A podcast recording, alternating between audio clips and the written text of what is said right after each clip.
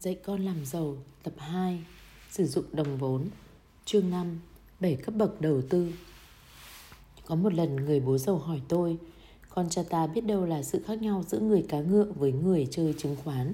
Tôi trả lời, con không biết. Người nói, chẳng khác nhau nhiều đâu con ạ. À. Đừng bao giờ trở thành một người chỉ biết mua chứng khoán. Việc con cần nhắm tới khi con lớn lên là trở thành người tạo ra chứng khoán mà các nhà môi giới sẽ bán và người khác mua. Trong một khoảng thời gian rất lâu, tôi đã không hiểu được lời người nói. Mãi cho tới khi tôi bắt đầu dạy môn đầu tư cho mọi người, tôi mới thực sự hiểu được sự khác nhau giữa các loại đầu tư. Khi viết chương này, tôi rất cảm ơn Jones Burley. Jones được coi là một trong những bộ óc khôn ngoan nhất trong thế giới đầu tư bất động sản. Anh khi anh ngoài 30 tuổi, anh đã mua được hơn 130 căn nhà mà không dùng một đồng bạc nào của mình. Đến tuổi 32, anh hoàn toàn tự do về tài chính và không bao giờ phải làm việc lại để kiếm tiền. Giống như tôi, anh đã chọn con đường dạy học, truyền đạt lại những kinh nghiệm làm giàu của mình cho người khác. Kiến thức, hiểu biết của anh không chỉ gói gọn trong lĩnh vực địa ốc, anh lập nghiệp bằng nghề kế hoạch tài chính. Cho nên anh hiểu biết rất sâu sắc về thế giới tài chính và thuế. Thế nhưng anh có một khả năng độc nhất vô nhị là giải thích mọi việc rất rõ ràng – anh có tài diễn dịch những thứ phức tạp, rối rắm thành những khái niệm đơn giản, dễ hiểu. Khi truyền đạt lại kinh nghiệm của mình, anh đã xác định và chia người đầu tư thành 6 bậc dựa trên mức độ kinh nghiệm đầu tư của họ cũng như sự khác nhau về tính cách cá nhân. Tôi đã phát triển cách xếp bậc này của anh chi tiết hơn và tăng thêm một bậc thứ bảy cho các loại nhà đầu tư này.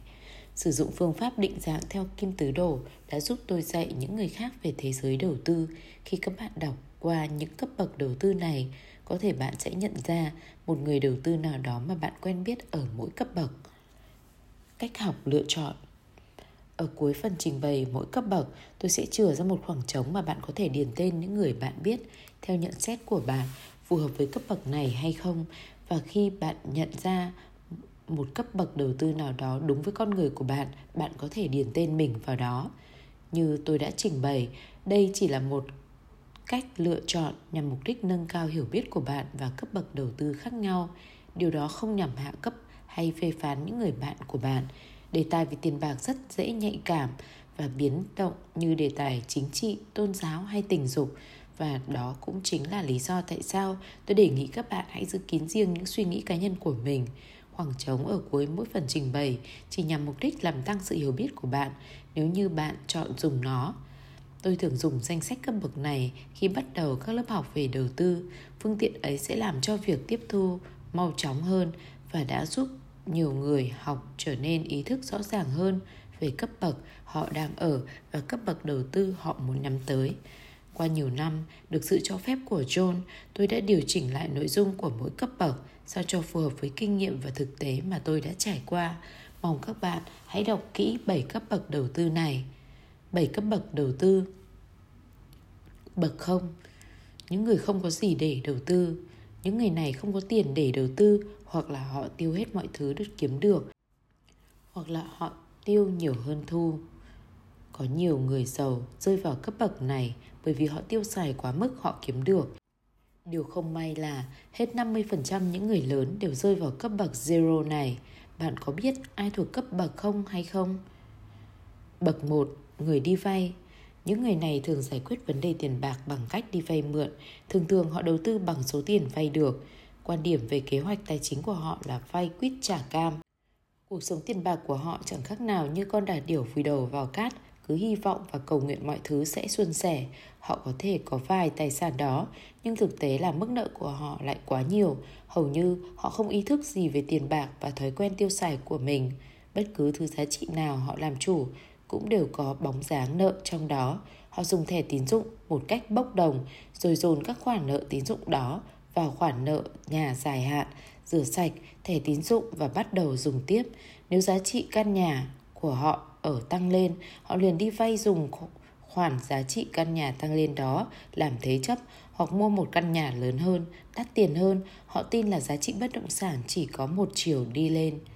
Những từ, những câu khuyến mãi như trả góp hàng tháng thấp, dễ dàng, luôn hấp dẫn họ. Họ thường mua những đồ chơi sụt giá như du thuyền, hồ bơi, du lịch hay xe ô tô với những câu khuyến mãi đó trong đầu. Họ liệt kê những đồ chơi sụt giá này thành tài sản của họ, quay lại ngân hàng để vay mượn tiếp và khi bị ngân hàng từ chối, họ cứ thắc mắc không hiểu tại sao.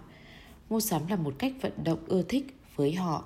Họ mua những thứ không cần mà vẫn biện hộ cho mình bằng những câu như Ồ, cứ việc mua đi, mình đáng được hưởng kia mà. Hay như nếu mình không mua bây giờ sẽ chẳng bao giờ mua được nó với giá hời như thế. Hàng đang giảm giá, tôi muốn bọn trẻ có những thứ mà tôi trước đây chưa bao giờ được hưởng. Họ cứ nghĩ việc kéo dài nợ một thời gian dài là một hành động khôn ngoan, luôn tự đùa với mình rằng họ sẽ làm việc nhiều hơn để kiếm được nhiều tiền hơn, trả hết nợ vào một ngày đẹp trời nào đó. Họ tiêu xài hết những gì họ kiếm được.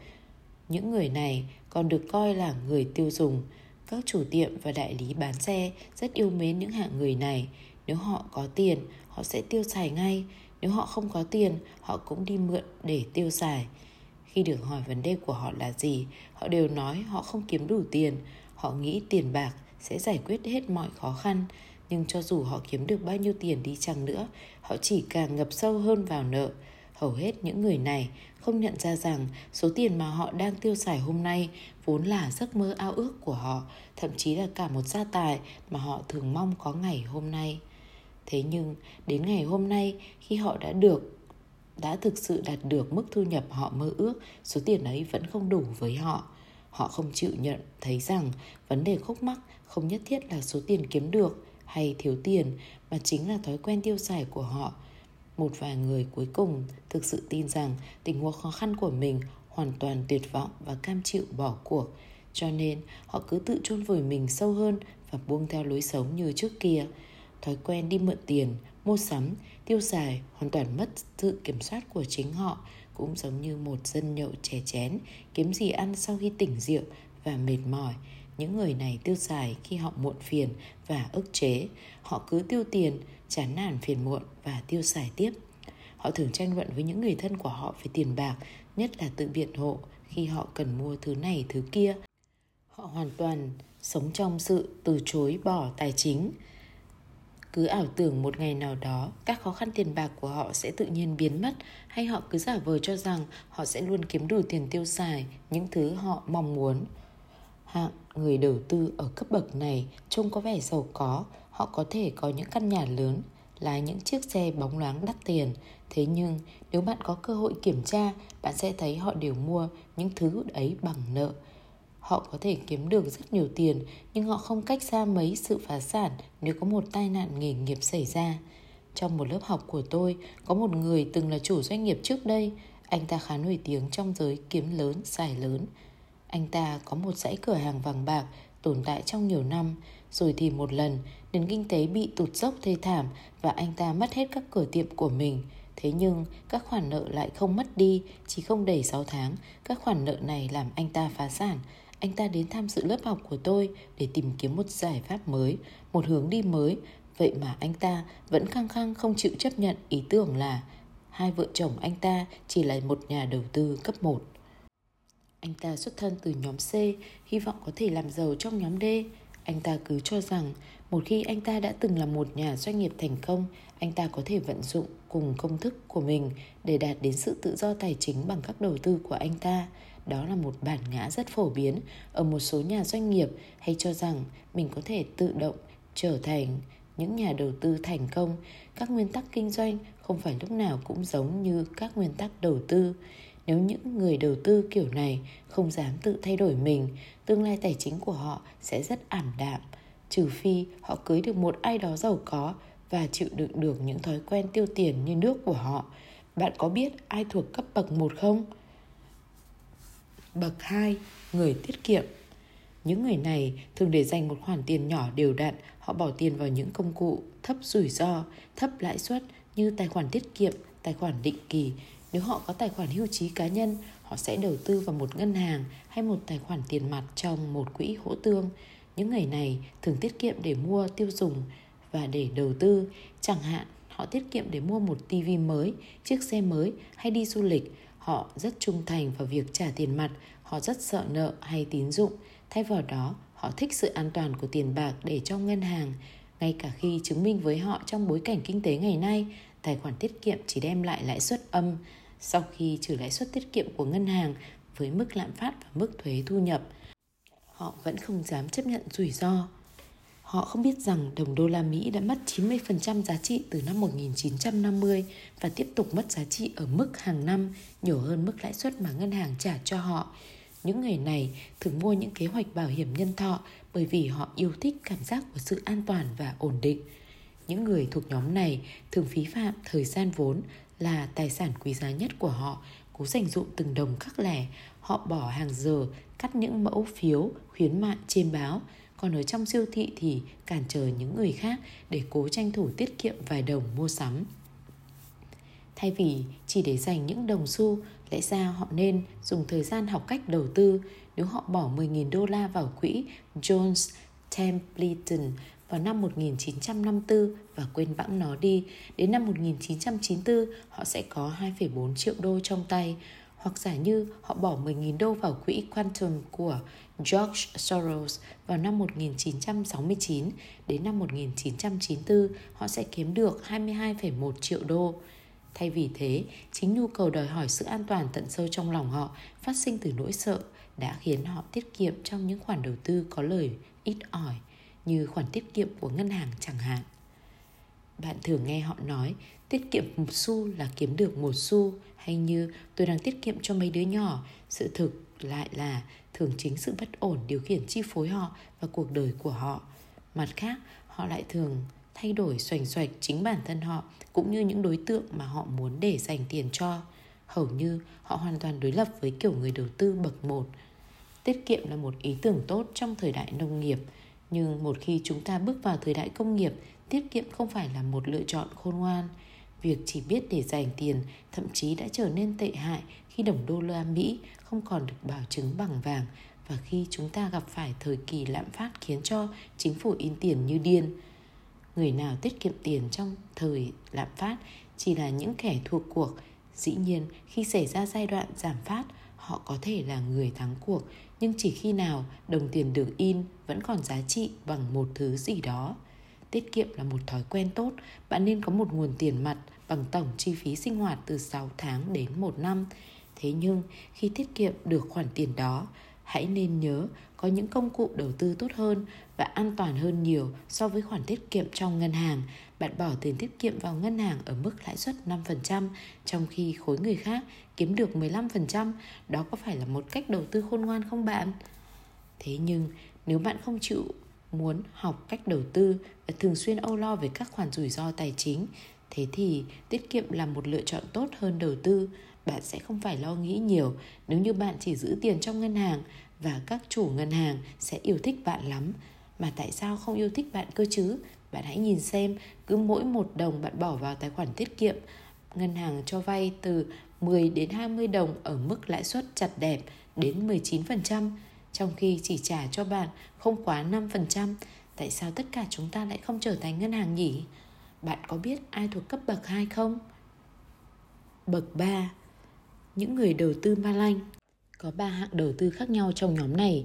Nhóm đầu tư này có ý thức rõ về nhu cầu đầu tư. Họ có thể tham gia vào các chương trình hưu trí ở công ty nơi họ làm việc hay các quỹ hưu trí từ khác. Họ thỉnh thoảng cũng có những khoản đầu tư bên ngoài với các quỹ hỗ tương, thị trường chứng khoán, thị trường trái phiếu, vân vân. Nhìn chung, họ là những người thông minh, có nền học vấn vững vàng. Họ chiếm 2 phần 3 dân số nước Mỹ và được các nhà xã hội học xếp thành giai cấp trung lưu.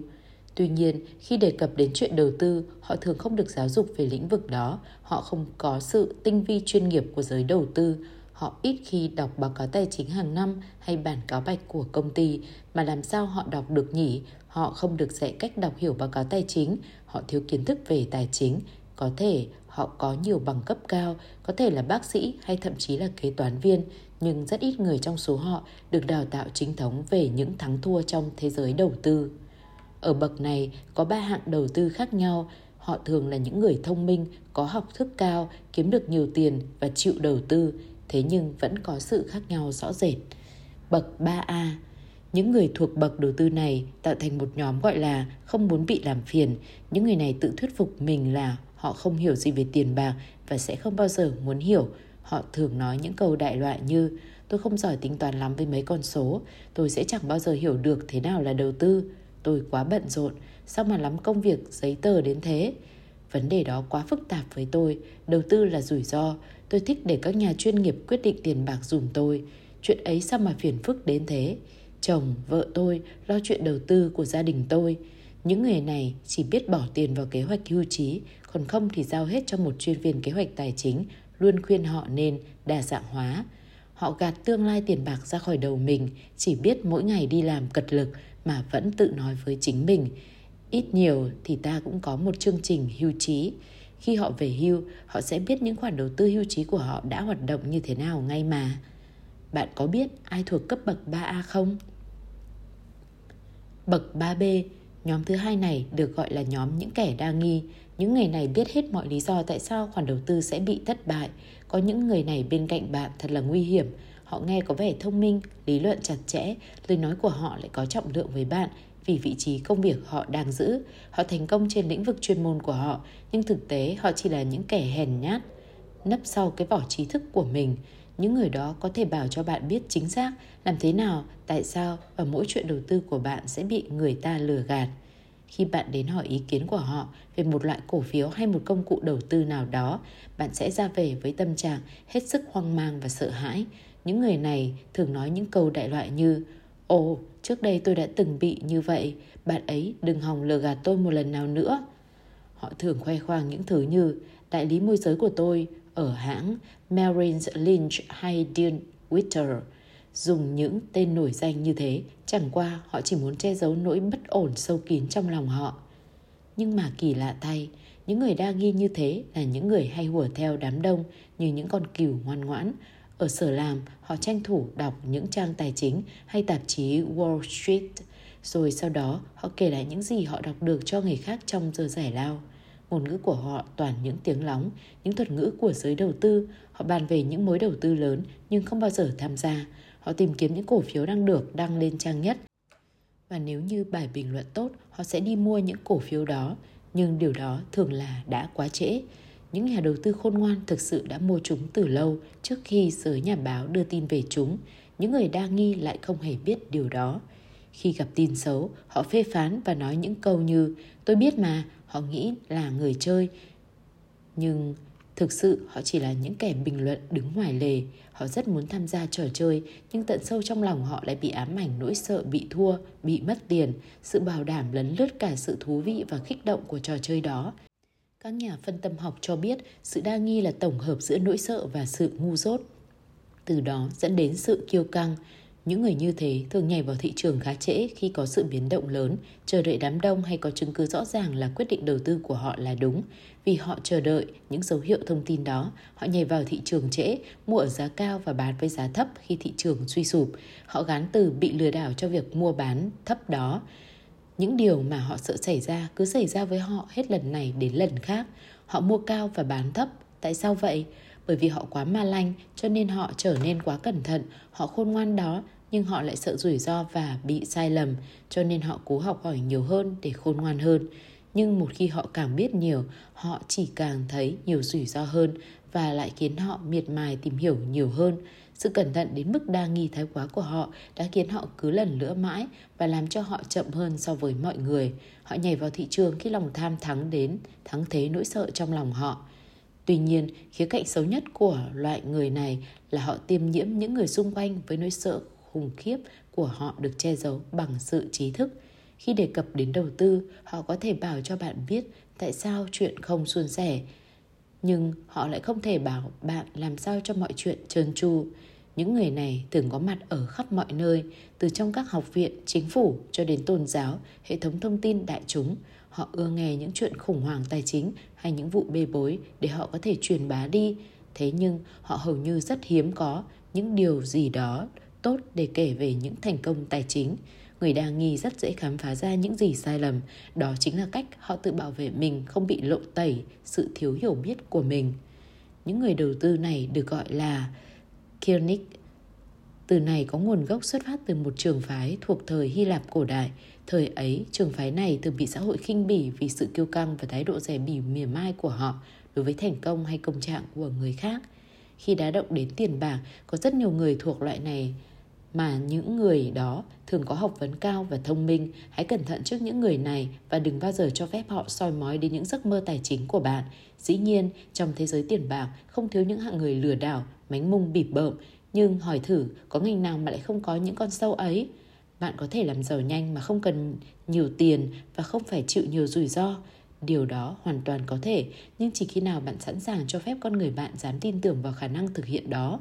Một trong những việc bạn cần làm là hãy cho đầu óc của bạn cởi mở và phóng khoáng và hãy đề phòng trước những hạng người đa nghi hay những kẻ bịp bợm.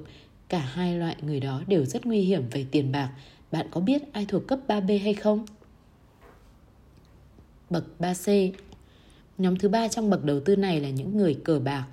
Trong khi những kẻ đa nghi quá cẩn thận, nhóm này lại khá cầu thả.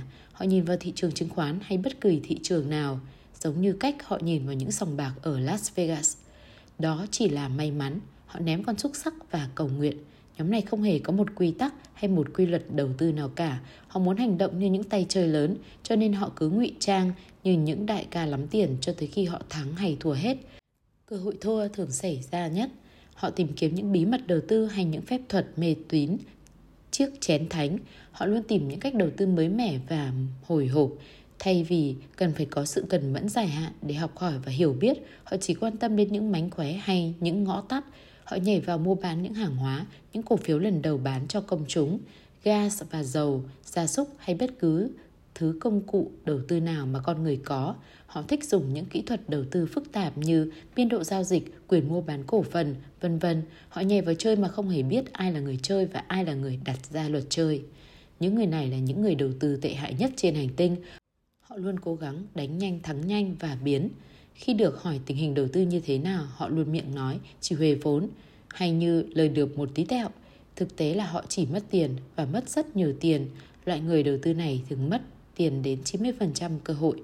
Họ không bao giờ bàn về việc thuốc buộc của họ cả. Họ chỉ mơ nhớ đến cú thắng ngoạn mục cách đây 6 năm. Họ tự cho mình là khôn ngoan và không chịu thừa nhận họ chỉ may mắn mà thôi. Họ nghĩ tất cả những gì họ cần làm chỉ cần thắng một cú lớn là họ sẽ sống thoải mái và giàu có. Xã hội gọi những kẻ này là những tay cờ bạc hết thuốc chữa. Thực tế sâu xa là khi đề cập đến chuyện đầu tư tiền bạc, họ chỉ là những kẻ lười biếng. Bạn có biết ai thuộc cấp 3C không? Bậc 4. Những người đầu tư dài hơi. Những nhà đầu tư này ý thức rất rõ sự cần thiết đầu tư. Họ chủ động trong quyết định đầu tư của mình. Họ có một kế hoạch đầu tư dài hạn được vạch sẵn để có thể giúp họ đạt được mục tiêu tài chính của mình. Họ thường tìm tòi và học hỏi trước khi bắt tay thực sự mua một khoản đầu tư nào đó. Họ tận dụng cách đầu tư định kỳ và khi có thể, họ biết đầu tư một cách khôn ngoan về mặt thuế. Quan trọng nhất là họ biết tìm kiếm tư vấn từ những kẻ, những nhà kế hoạch tài chính lão luyện. Xin bạn đừng nghĩ những người đầu tư loại này là những nhà đầu tư lớn và nổi tiếng. Đến được trình độ đó còn xa lắm. Những người này thường không đầu tư vào địa ốc, kinh doanh, hàng hóa hay bất kỳ công cụ đầu tư nào khác mà thay vào đó họ đi theo con đường đầu tư dài hơi bảo thủ được các nhà đầu tư chuyên nghiệp nổi tiếng đề nghị như Peter Lynch hay Warren Buffett. Nếu bạn chưa là một nhà đầu tư dài hạn, bạn hãy tự mình đến đó càng nhanh càng tốt. Điều đó có nghĩa là gì? Có nghĩa là bạn hãy ngồi xuống và vạch ra một kế hoạch, hãy kiểm soát những thói quen tiêu xài của bạn, hãy giảm mức nợ xuống mức tối thiểu, hãy sinh hoạt những gì bạn có và sau đó mới tăng lên những phương tiện sinh hoạt chỉ khi nào bạn có thu nhập dư giả. Hãy tìm hiểu xem bạn cần đầu tư bao nhiêu mỗi tháng trong vòng bao lâu ở một mức lãi thực tế để đạt được mục tiêu của bạn. Những mục tiêu như bạn muốn nghỉ làm lúc mấy tuổi, bạn sẽ cần bao nhiêu tiền sinh sống trong một tháng. Chỉ cần có một kế hoạch tài chính dài hạn như thế làm giảm số nợ tiêu dùng của bạn, trong khi có thể dành ra một khoản tiền nhỏ trên cơ sở định kỳ và một quỹ hỗ tương hàng đầu. Làm như thế sẽ tạo ngay cho bạn có cơ hội về hưu một cách giàu có nếu bạn bắt đầu đủ sớm và biết theo dõi những gì bạn đang làm. Ở cấp bậc này, hãy giữ mọi thứ đơn giản, đừng mơ mộng và tưởng tượng nhiều quá. Hãy quên đi những cách thức đầu tư phức tạp, chỉ tập trung vào những chứng khoán mạnh và những khoản đầu tư hỗ tương. Nếu bạn chưa biết gì cả, hãy học cách mua những khoản đầu tư đóng kín của quỹ hỗ tương. Đừng cố khôn hơn thị trường, hãy dùng những công cụ bảo hiểm một cách thông minh cho mục đích bảo vệ, chứ không phải tích lũy của cải. Có thể sử dụng một quỹ hỗ tương như quỹ chỉ số 500 Vanguard làm tiêu chuẩn vì trong quá khứ, quỹ này đã làm tốt hơn 2 phần 3 các quỹ hỗ tương khác. Trong khoảng thời gian 10 năm, loại quỹ này có thể đem lại cho bạn mức lãi suất vượt xa 90% mức lãi mà các nhà quản lý hỗ tương chuyên nghiệp khác cộng lại. Nhưng hãy luôn nhớ rằng không bao giờ có một khoản đầu tư nào an toàn 100% cả. Các quỹ chỉ số có chỗ sai lầm chết người cố hữu của chúng. Hãy đừng đợi những mối làm ăn lớn nữa, hãy nhảy vào cuộc chơi và bắt đầu những trò chơi nhỏ. Như căn nhà nhỏ đầu tiên mà tôi bắt đầu đầu tư chỉ bằng một vài đô làm ăn. Lúc đầu, bạn đừng lo lắng đúng hay sai mà chỉ bắt đầu chơi thôi, bạn sẽ học được nhiều hơn một khi bạn bỏ tiền ra. Nhưng nhớ là chỉ bỏ chút ít thôi để chơi nhé. Tiền bạc có cách làm tăng sự thông minh, tài chính của bạn nhanh chóng. Sợ hãi và do dự sẽ làm bạn thối luôn. Bạn có thể tham gia những trò chơi lớn hơn bất kỳ lúc nào bạn muốn, nhưng bạn sẽ không bao giờ lấy lại được thời gian và kiến thức bị mất khi bạn chỉ ngồi đó chờ đợi và làm những điều đúng hay những mối lớn. Nên nhớ, những mối làm ăn nhỏ sẽ dẫn đến những mối làm ăn lớn, nhưng với điều kiện duy nhất là bạn phải bắt đầu chơi. Hãy bắt đầu trong ngày hôm nay và đừng chờ đợi nữa. Hãy cắt bớt việc tiêu xài bằng thẻ tín dụng bỏ bớt những đồ chơi đắt tiền giảm giá và hãy gọi cho một quỹ hỗ tương nổi tiếng. Bạn hãy ngồi xuống với những người thân của mình, vạch ra một kế hoạch, gọi là một kế hoạch tài chính hay đi đến thư viện và tìm đọc về kế hoạch tài chính, tự mình để dành tiền. Chẳng hạn mỗi tháng để dành 50 đô la, bạn càng đợi chừng nào bạn sẽ càng lãng phí một trong những tài sản quý giá của bạn, đó chính là thời gian của mình. Một điểm thú vị cần chú ý, bậc 4 chính là điểm xuất phát của các nhà triệu phú nước Mỹ. Quyển sách Nhà triệu phú hàng xóm đã mô tả một nhà triệu phú bình thường là một người lái chiếc Ford hiệu Taurus làm chủ một công ty và sống chi túc bằng những gì mình tạo được. Họ học hỏi và tìm tòi về đầu tư, có một kế hoạch đầu tư dài hạn, họ chẳng làm điều gì kỳ thú, chịu nhiều rủi ro hay kêu gọi gì cả khi đầu tư. Họ thực sự là những người bảo thủ và chính những thói quen tiền bạc biết cân đối của họ đã làm cho họ giàu có và thành công trong suốt một khoảng thời gian dài. Đối với những người không thích rủi ro, muốn tập trung vào nghề nghiệp chuyên môn hay công việc của mình, thay vì bỏ nhiều thời gian học hỏi cách đầu tư, bậc 4 là bậc bắt buộc đối với họ. Nếu như họ muốn sống một cuộc đời giàu có và chủ phú đối với những cá nhân này điều quan trọng hơn hết là họ phải đi kiếm tư vấn từ những chuyên gia kế hoạch về tài chính. Những người này có thể giúp bạn vạch ra một chiến lược đầu tư và giúp con đường bạn đi đúng hướng theo cấu trúc đầu tư dài hạn đó bậc đầu tư này đòi hỏi sự kiên nhẫn và biết tận dụng thời gian nếu bạn biết đầu tư sớm và đều đặn, bạn có thể trở nên giàu có. Nếu bạn bắt đầu trễ, chẳng hạn ở tuổi 45, kiểu đầu tư bậc này sẽ chẳng giúp ích gì cho bạn, nhất là trong khoảng thời gian từ lúc này cho đến năm 2010. Bạn có biết ai thuộc cấp bậc 4 hay không? Bậc 5, những nhà đầu tư chuyên nghiệp. Những nhà đầu tư này có đủ sức tìm kiếm những chiến lược đầu tư có nhiều rủi ro hơn hay chủ động hơn. Tại sao vậy? Bởi vì họ có thói quen tiền bạc rất tốt, một nền tảng tiền bạc vững chắc và hiểu biết về đầu tư. Trò chơi đối với họ chẳng mới mẻ gì cả. Họ tập trung chứ không thường đa dạng hóa. Họ có một kỷ lục dài về những trận thắng mà họ đạt được đều đặn và họ có đủ trận thua để có thể tìm thấy những kinh nghiệm, những bài học đáng giá rút ra từ những sai lầm đó. Những nhà đầu tư này thường mua xỉ các khoản đầu tư hơn là mua lẻ. Họ đặt ra những mối đầu tư của chính họ lại với nhau để tự sử dụng hoặc họ chuyên nghiệp đến mức đủ để tham gia những mối đầu tư mà người bạn bậc 6 của họ cần vốn. Những yếu tố nào quyết định sự chuyên nghiệp của họ? Của những nhà đầu tư này, họ có một nền tảng tài chính với nguồn thu nhập kinh doanh hay về hưu đáng kể từ nghề nghiệp của mình. Hay có những khoản đầu tư bảo thủ nhưng vững chắc, những người này kiểm soát được tỷ lệ vốn nợ của mình, nghĩa là họ có nhiều thu nhập hơn so với mức chi phí sinh hoạt hàng ngày họ có một hiểu biết cận kẽ về thế giới đầu tư và tự mình chủ động đi tìm kiếm những hiểu biết, những thông tin mới. Họ cẩn thận nhưng không đa nghi, họ luôn mở rộng đầu óc của mình. Trong mối đầu cơ, họ chịu rủi ro thấp hơn 20% số vốn họ bỏ ra. Họ thường bắt đầu nhỏ và bỏ ra một ít tiền để có thể hiểu biết về cách làm ăn trong giới đầu tư cho dù là cổ phiếu hay mua lại doanh nghiệp kinh doanh một hùn hạp đầu tư địa ốc hay mua lại những tài sản bị tịch thu đấu giá thế nợ, vân vân. Nếu họ bị mất 20% số vốn này, điều đó chẳng, chẳng ảnh hưởng gì đến họ. Họ coi thất bại đó như một bài học kinh nghiệm rồi quay lại cuộc chơi để học hỏi tiếp. Coi thất bại chỉ là một phần quá trình của thành công. Mặc dù họ không thích bị mất tiền, họ không hề sợ bị mất.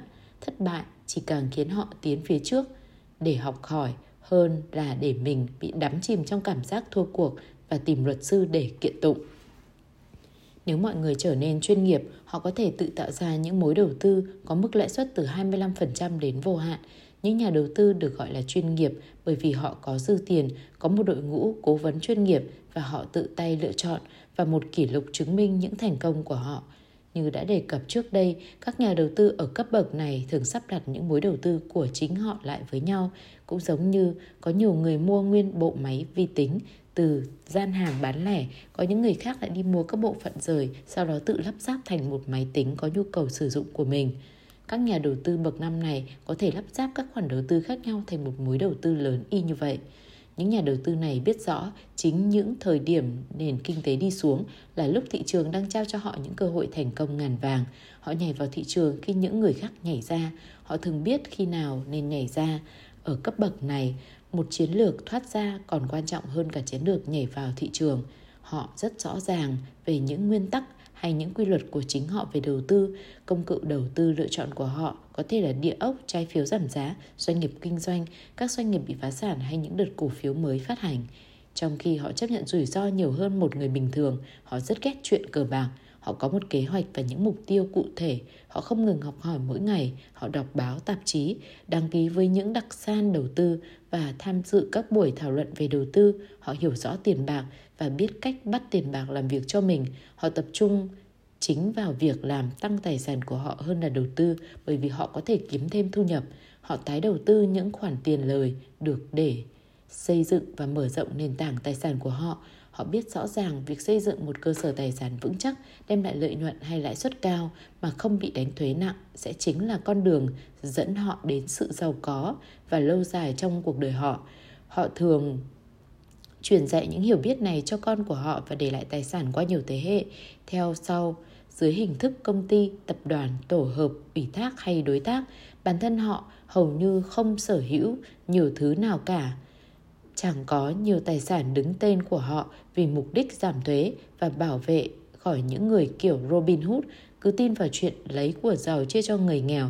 Nhưng mặc dù họ không sở hữu thứ gì, họ kiểm soát tất cả mọi thứ qua các tập đoàn. Họ kiểm soát thực thể có tư cách pháp nhân sở hữu các tài sản của họ. Họ có một hội đồng giám đốc của chính họ để có thể giúp họ trong việc quản lý những tài sản này. Họ lắng nghe những lời tư vấn và học hỏi. Hội đồng không chính thức này bao gồm một đội ngũ chuyên gia ngân hàng, kế toán viên, luật sư và nhà môi giới. Họ bỏ khá nhiều tiền cho những cố vấn tài chính vững chắc. Không chỉ làm tăng tài sản của họ mà còn bảo vệ số tài sản này đối với gia đình, bạn bè, tranh tụng và chính phủ. Ngay cả khi họ đã từ giã cõi đời, họ vẫn còn kiểm soát được tài sản của họ. Những người này thường được gọi là người quản lý tài tiền bạc. Ngay cả sau khi họ chết, họ vẫn tiếp tục chi phối số phận đồng tiền mà họ đã tạo ra. Bạn có biết ai thuộc cấp độ 5 này không? Bậc 6. Những nhà đầu tư thực sự Rất ít người trên thế giới này đạt được trình độ đầu tư tuyệt vời này. Ở Mỹ, cứ vài trăm người mới có một người là nhà đầu tư thực sự. Người này không chỉ là nhà đầu tư thuộc nhóm D mà còn là nhà doanh nhân tài giỏi thuộc nhóm C bởi vì người này có thể vừa tạo ra một chuyện kinh doanh lại vừa tạo ra cơ hội đầu tư đúng lúc Mục đích của nhà đầu tư thực sự là tạo ra nhiều tiền hơn bằng cách tổng hợp hài hòa nguồn vốn, tài năng và thời gian của những người khác. Họ thường là những kẻ làm lay động và thúc đẩy xã hội, làm cho nước Mỹ và nhiều quốc gia to lớn khác trở thành những trung tâm quyền lực tài chính đổ sộ. Đó là những người thuộc dòng họ Kennedy, gia đình Rockefeller, Ford, G. Paul Getty và Ross Perot. Chính những nhà đầu tư thực sự này đã tạo ra công an việc làm, chuyện kinh doanh và hàng hóa giúp cho một quốc gia phát triển và thịnh vượng. Những nhà đầu tư bậc năm thường tạo ra những khoản đầu tư cho riêng họ sử dụng đồng vốn của mình. Trong khi đó, những nhà đầu tư thực sự tạo ra những khoản đầu tư không những cho chính họ mà cho những người khác sử dụng tài năng và nguồn vốn của mọi người. Những nhà đầu tư thực sự không cần có tiền mới tạo ra tiền chỉ bởi vì họ biết cách sử dụng tiền và thời gian của người khác. Những nhà đầu tư bậc 6 tạo ra những khoản đầu tư cho nhiều người khác mua lại. Họ làm cho nhiều người khác cùng giàu lên, tạo ra công ăn việc làm và làm cho mọi thứ có thể thực hiện được. Trong những giai đoạn nền kinh tế phát triển, chuyện đầu tư và làm ăn của họ rất suôn sẻ. Trong giai đoạn nền kinh tế bị khủng hoảng và đi xuống, những nhà đầu tư thực sự này lại càng giàu hơn. Họ biết rằng những biến động kinh tế mở ra nhiều cơ hội mới cho họ. Họ là những người thường tham gia sớm nhất vào một dự án, một sản phẩm, một công ty hay một quốc gia cả hàng nhiều năm trước khi đám đông nhận ra và tham gia. Khi bạn đọc trên báo về một quốc gia đang gặp khó khăn hay đang lâm vào chiến tranh hay một thảm họa, bạn có thể chắc chắn là một nhà đầu tư thực sự nào đó chẳng bao lâu sẽ có mặt ở đó, thậm chí đã có mặt ở đó rồi. Một nhà đầu tư thực sự sẽ đi đến nơi mà hầu hết mọi người đều né tránh, đừng đi đến đó, quốc gia đó hay ngành kinh doanh đó đang gặp rối loạn, rủi ro nhiều lắm những nhà đầu tư thực sự thường nghĩ đến những lãi suất từ 100% đến vô hạn, đó là vì họ biết cách quản lý rủi ro và làm ra tiền mà không cần tiền. Họ có thể làm được điều đó bởi vì họ biết tiền bạc không phải là một thứ đồ vật hữu hình mà chỉ là một ý tưởng được tạo ra trong đầu họ. Những người này cũng có những cùng nỗi sợ như nhiều người khác, nhưng họ đã biến nỗi sợ thành sự kích thích thúc đẩy họ tiến tới. Họ biến nỗi sợ thành những kiến thức mới, những tài sản mới, trò chơi trong cuộc đời của họ chính là trò chơi tiền tạo ra tiền. Họ yêu thích trò chơi tiền bạc đó hơn bất kỳ trò chơi nào khác, hơn cả gôn làm vườn hay bất kỳ trò dở hơi nào khác, đó chính là trò chơi làm nên cuộc sống của họ. Cho dù có thắng hay thua, bạn cũng đều nghe họ nói, tôi yêu thích trò chơi này và đó chính là những gì tạo nên một nhà đầu tư thực sự. Cũng giống như những nhà đầu tư bậc năm, những nhà đầu tư thực sự là những người quản lý tiền bạc xuất sắc khi nghiên cứu những con người này, bạn thường thấy họ rất rộng rãi với bạn bè, gia đình, nhà thờ và giáo dục. Hãy nhìn những người nổi tiếng đã lập ra những học viện nổi tiếng trên toàn thế giới.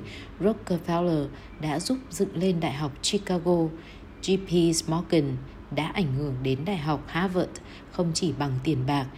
Những nhà đầu tư thực sự khác đã để lại tên tuổi của mình như những người sáng lập những trường đại học nổi tiếng như Vanderbilt, Duke, Stanford – Họ là những người thuyền trưởng vĩ đại, không những trong ngành công nghiệp mà cả trong giáo dục. Ngày nay, ngài John Templeton vẫn còn công hiến rộng rãi cho tôn giáo và George Soros hiến tặng hàng triệu đô la cho tổ chức tôn giáo mà ông ta tin vào và cũng đừng quên tổ chức Ford, tổ chức Getty cũng như Ted Turner đã từng chu cấp hàng tỷ đô la cho tổ chức Liên Hợp Quốc – cho nên, trái ngược với những gì mà nhiều kẻ đa nghi học thức mỉa mai hay những chỉ trích từ các trường học, chính phủ, nhà thờ hay hệ thống thông tin đại chúng hay tuyên truyền, những nhà đầu tư thực sự đã cống hiến cho xã hội nhiều cách khác nhau, không chỉ như những người chỉ huy trong ngành công nghiệp mà còn tạo ra công an việc làm và tạo ra rất nhiều tiền để có một thế giới tốt đẹp hơn. Chúng ta cần có nhiều hơn những nhà đầu tư thực sự chứ không phải ít hơn mà nhiều kẻ đa nghi thường thuyết phục chúng ta. Thực tế lại có nhiều kẻ đa nghi hơn là những người đầu tư thực sự. Kẻ đa nghi thường ồn ào và làm cho hàng triệu người sợ sệt, bất an, chỉ biết đi kiếm sợ, ổn định, đảm bảo hơn là sự tự do. Bạn có biết ai thuộc cấp bậc 6 này không? Trước khi đọc tiếp, đến đây quyển sách đã hoàn toàn giải thích kim tứ đồ. Chương này chủ yếu giải thích nhóm D trên kim tứ đồ. Trước khi các bạn đọc tiếp, dưới đây là một số câu hỏi dành cho bạn.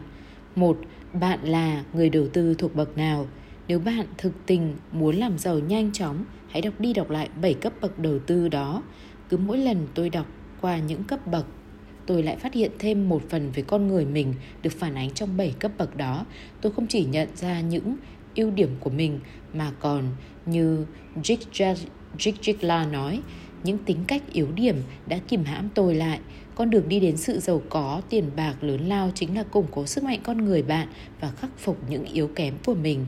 Để thực hiện được điều đó, trước hết bạn hãy nhận diện chúng hơn là giả vờ con người bạn không có những yếu kém đó. Tất cả chúng ta đều muốn nghĩ tốt về mình. Tôi đã mơ ước trở thành nhà đầu tư bậc 6 trong suốt cuộc đời của mình. Tôi biết đây chính là điều tôi mong muốn trở thành từ lúc người bố giàu giải thích sự giống nhau giữa một kẻ chơi chứng khoán và một kẻ cá ngựa. Nhưng sau khi tìm hiểu về những cấp bậc khác nhau trong danh sách, tôi có thể phát hiện ra những tính cách, yếu điểm đã kìm hãm con người tôi lại. Mặc dù ngày hôm nay tôi đang hoạt động như một nhà đầu tư bậc 6, tôi vẫn tiếp tục học đi học lại 7 cấp bậc này, không ngừng trao dồi hoàn thiện mình tôi tìm thấy những tính cách yếu kém của mình từ bậc 3C thường ngóc đầu dậy trong lúc bị áp lực. Tên cờ bạc đó trong tôi là điều tốt, nhưng nó cũng là khía cạnh xấu. Do đó, nhờ có sự hướng dẫn của vợ tôi và bạn bè, cộng thêm việc tìm tòi nghiên cứu, tôi bắt đầu nhận ra ngay những yếu kém của mình và chuyển hóa chúng thành sức mạnh cá nhân. Tính hiệu quả trong con người tôi như nhà đầu tư bậc 6 được cải thiện ngay lập tức. Còn đây là một câu hỏi khác. 2. Bạn muốn trở thành nhà đầu tư cấp bậc nào ngay bây giờ hay trong tương lai? Nếu bạn trả lời câu 2 giống như câu 1, thế thì đó chính là cấp bậc bạn muốn đạt tới. Nếu bạn cảm thấy hạnh phúc ở vị trí hiện tại so với việc trở thành một nhà đầu tư, thế thì bạn chẳng cần nên đọc tiếp để làm gì. Chẳng hạn, nếu hiện tại bạn đang là một nhà đầu tư vững vàng ở bậc 4 và không có ý muốn trở thành nhà đầu tư bậc 5 hay bậc 6, thế thì bạn đừng đọc tiếp quyển sách này nữa. Một trong những niềm vui lớn nhất của cuộc đời chính là sự hạnh phúc bằng lòng với hiện tại và tôi xin chân thành chúc mừng bạn. Cảnh báo, Bất cứ ai có mục tiêu trở thành nhà đầu tư bậc 5 hay bậc 6 đều phải phát triển những kỹ năng của mình trước hết ở bậc 4. Bậc 4 không thể nào bỏ qua được trên con đường mà bạn muốn nhắm tới bậc 5 hay bậc 6. Những ai cố gắng trở thành nhà đầu tư bậc 5 hay bậc 6 mà không có những kỹ năng cần thiết của nhà đầu tư bậc 4 chỉ là một nhà đầu tư bậc 3, tức là một kẻ cờ bạc không hơn không kém.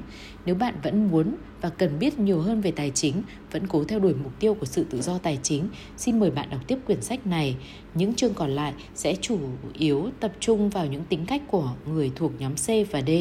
Qua những chương này, bạn sẽ học cách đột phá từ bên trái của tứ đồ sang bên phải một cách dễ dàng và ít rủi ro.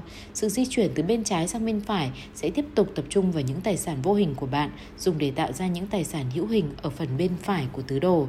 Trước khi tiếp tục, tôi xin hỏi bạn một câu cuối. Từ lúc không có nhà cửa cho đến khi trở thành triệu phú trong thời gian không quá 10 năm, bạn nghĩ hai vợ chồng tôi cần phải nằm trong cấp bậc đầu tư nào? Bạn sẽ tìm thấy câu trả lời trong trường kế mà ở đó tôi sẽ chia sẻ với bạn những kinh nghiệm học hỏi được từ chuyến phiêu lưu của bản thân tôi trên con đường nhắm tới sự tự do về tài chính. Hết chương 5